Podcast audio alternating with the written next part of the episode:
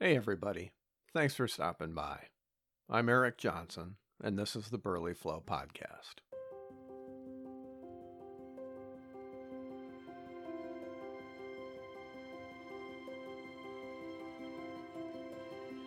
I've been at this for a while now, and I haven't really done anything with social media. Nothing with Facebook, and only a little with Instagram. But that's about to change.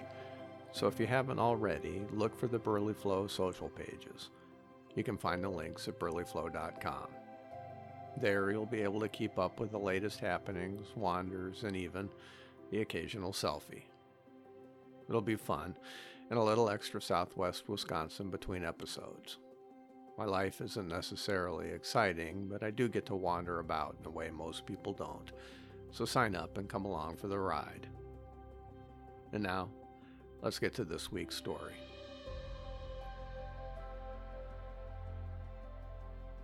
Now that I have Natasha, my Subaru, and can comfortably carry four other people just about anywhere at a moment's notice, I find myself in a place where I can pretty much walk anywhere I need to go. I'm not sure if that's ironic or just par for the course, but whatever it is, it's a far cry from what it was like in Georgia, where a car was required to go just about anywhere if we're talking summer, even across the street. That made things particularly dicey for me when we had a team lunch at work. Individual lunches were fine. There's a certain understanding that comes with choosing to leave campus with another person, an implied agreement to accept whatever little quirks and idiosyncrasies you might have. It's not like a date, but kind of. But a team lunch is different. A team lunch requires carpooling, and that was all kinds of complicated, at least for me, and for those who ended up riding in my car.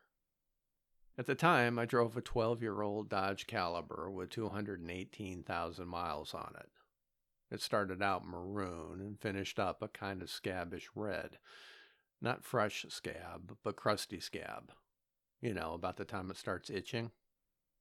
Neglected would be a good word to characterize my car, though surprising might be up there too. Probably more illustrative would be the words that were never used, the ones people politely kept to themselves. It was a car that seemed to require, maybe even demand, politeness. It just didn't seem to correspond to where I was supposed to be in life. And that was just the outside. It was the inside that was the embarrassing part, at least when it came to team lunches, because I might could clean out the passenger seat to accommodate one person. But let's face it, all that, the newspapers and soda bottles and receipts and candy wrappers, that was all just going to end up in the footwells of the back seat. And for a group lunch where I had to drive, all that was going to have to go into the backpack and that kind of scooping took time I didn't have when we all headed out to the parking lot together. Of course, only an idiot would invite a group along when you were in no position to accommodate them, and in my defense, I didn't. What started out as an individual lunch picked up steam and people as we headed out the door. Sure, you can come along. Eric's driving. I'm going to run ahead, I said, trying to pull away from the crowd anxious to lose them at the crossing light and buy myself a little time. You know, just to make sure there's not an umbrella or something in the back. You'd think such embarrassment would have led to some behavior modifications, since there was always a group lunch somewhere in the future.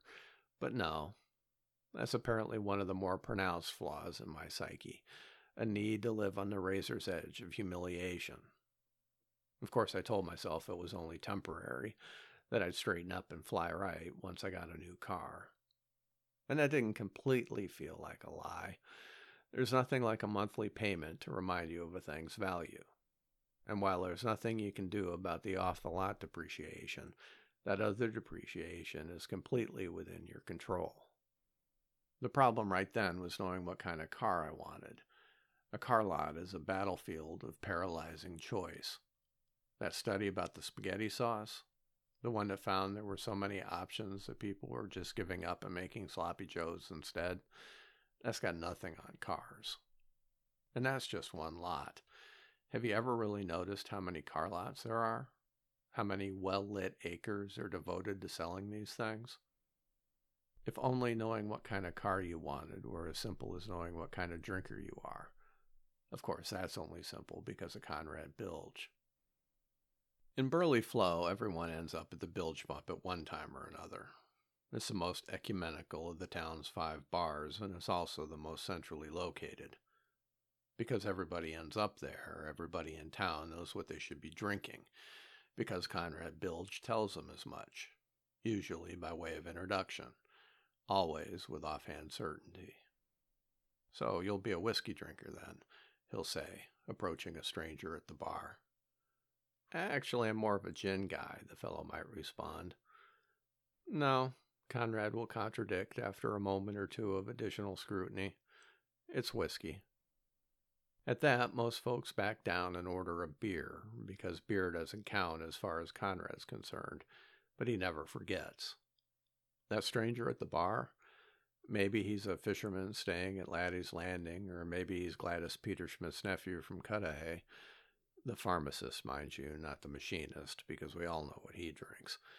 If he comes back, Conrad will ask him if he takes his whiskey neat. It's uncanny, you'll hear the mismatched drinker say later. He's like an elephant. He never forgets. Once he makes up his mind, there's no changing it. That's who you are. Whether or not you think that's who you are is beside the point. Me, he got right. Eventually. Now I'm mostly a scotch drinker, which, according to Conrad, is what I should be. When I first walked into the bilge pump after my 20 years away, he asked if I wanted a drop of water in my scotch to open it up a bit. Then he asked where I'd been. I haven't seen you for a while. But even though Conrad's always had me as a scotch drinker, for the longest time I wasn't much of anything as far as drinking was concerned. Of course, that was back when I was still innocent before joining up with the family and taking my lumps like everybody else. I like scotch because, like any alcohol, it takes me on a relaxing little field trip, but it never lets me forget it's a field trip. Unlike some of the others, tequila would be a good example that seem anxious to convince you that the party they've taken you to is a frolicking substitute for real life, and that if you play your cards right, it could be like this every day I never mistake these field trips for reality. Where I go, it's more of a walking tour in the rain. There's a lot to see and plenty to consider and explore, but front and center is the rain. It seems to me you can taste the anguish and triumph of living in every swallow. And people like that, apparently, are okay driving scabby Dodge Calibers. For others, though, Conrad's pronouncements don't match up quite as well, whatever car they might drive. But like an ill advised selfie, they never go away and cause any amount of consternation. Some of these folks end up bowing to his certainty and making the switch. A few even end up liking it. You know, I'd never really given much consideration to Aperol, a vodka convert told me once, but it's an amazingly versatile spirit. Others figure that if negotiating for what they want is part of the deal, they might as well just stay home. Still others just pick up and move next door to Leon's, where they can drink their brandy in peace, even if the bar stools are wobbly. Life is just so much simpler here on the river. Sure, there are blizzards and hundred year floods every time you turn around, but there's a certainty too that you're living your true self. Or you're not. But either way, at least you know.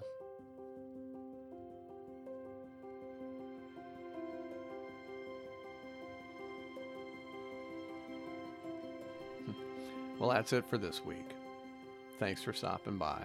And when you get a chance, don't forget to check out the website at burleyflow.com. There's some cool stuff there I think you'll like. Thanks again. We'll catch you later.